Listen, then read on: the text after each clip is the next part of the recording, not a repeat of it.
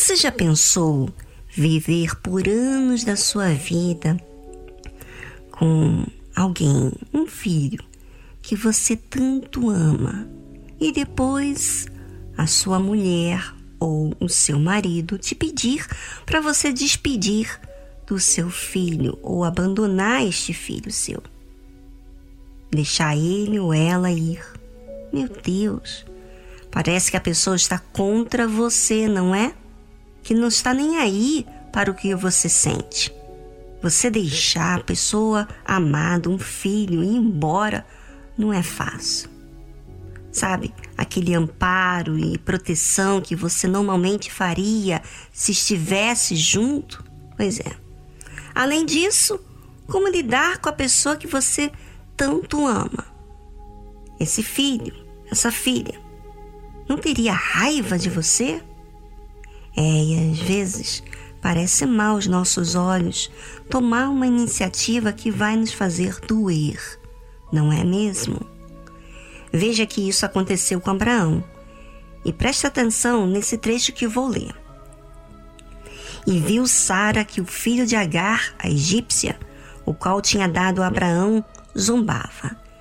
E disse a Abraão: Ponha fora esta serva e o seu filho, porque o filho desta serva não herdará com Isaque, meu filho. E pareceu esta palavra muito má aos olhos de Abraão, por causa de seu filho. Porém, Deus disse a Abraão: Não te pareça mal aos teus olhos acerca do moço e acerca da sua serva. Em tudo o que Sara te diz, ouve a sua voz, porque em Isaque será chamada a tua descendência. Olha, só de ouvir o que Deus disse a Abraão nesse momento me dói. Me causa um temor muito grande. Porque eu vivi uma situação assim, da qual eu tive que lidar em que o tempo que eu estive com as crianças ao meu lado, elas fossem levadas. Isso por uma obediência a Deus de qual naquele momento eu não conseguia entender. Me doía muito, só Deus sabe a dor que eu senti em deixá-los ir. Duas crianças inocentes sendo levadas para o mundo, sendo conduzidas por pessoas que não serviam ao Deus de Israel. Mas eu obedeci e Deus me amparou em vários momentos de dor Sabe, ouvinte, você não imagina o que é servir a Deus.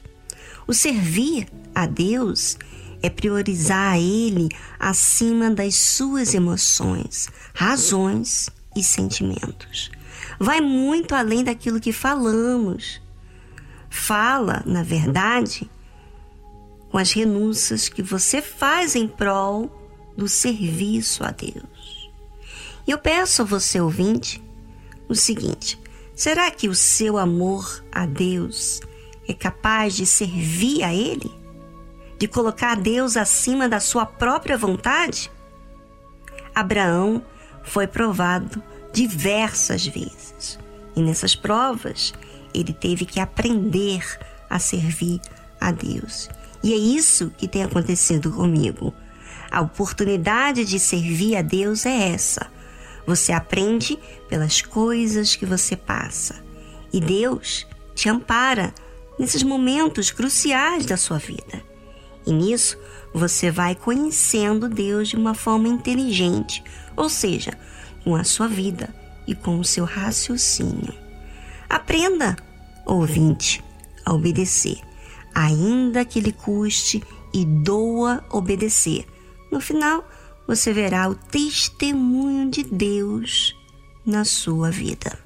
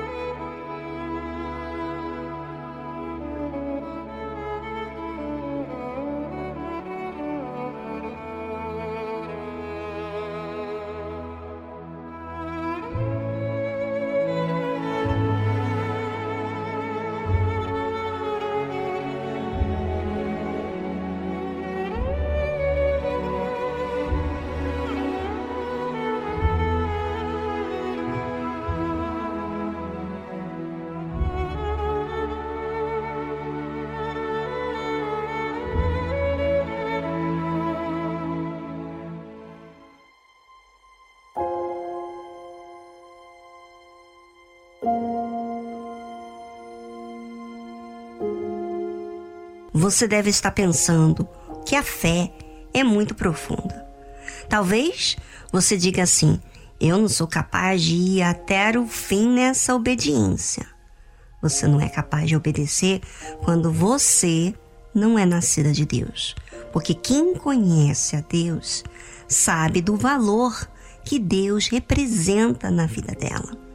Por Deus ser sumamente maior, perfeito, então eu medo crendo que seja o melhor para mim. Ou seja, agindo assim, eu estou revelando a mim e a Deus que realmente a minha crença não é verbal, mas sim real. E olha como Deus age, observa como que ele fala com Abraão.